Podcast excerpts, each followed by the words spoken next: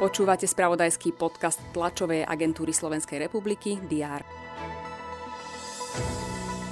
Vladimír Lengvarský končí na čele rezortu zdravotníctva. Novým riaditeľom fondu na podporu umenia bude Robert Špoták.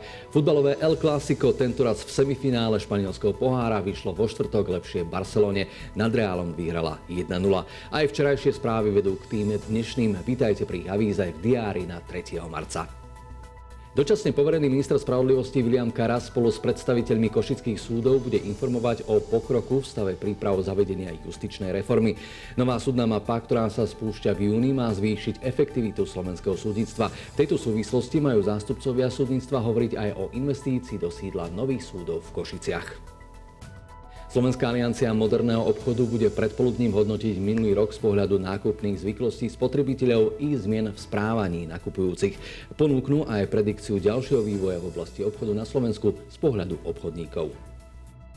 Konfederácia politických väzňov Slovenska organizuje pietnú spomienku na obete komunistického režimu.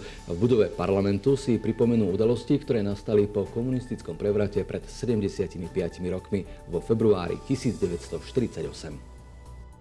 Hoci pokračovanie Bratislavskej regionálnej dotačnej schémy sa zdalo byť v dôsledku ekonomickej situácie a energetickej krízy ohrozené, Bratislavský kraj predsa len našiel prostriedky na dotovanie občianských verejnoprospešných aktivít.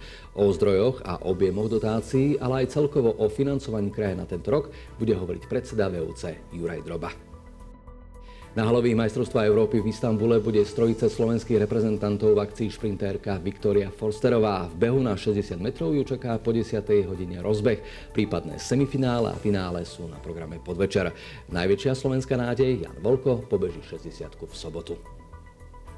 Pokiaľ už utekáte smerom k víkendu, nech ste čo najrýchlejšie v cieli. Pekný deň prajeme z TASR a portálov Teraz.sk a TASA TV.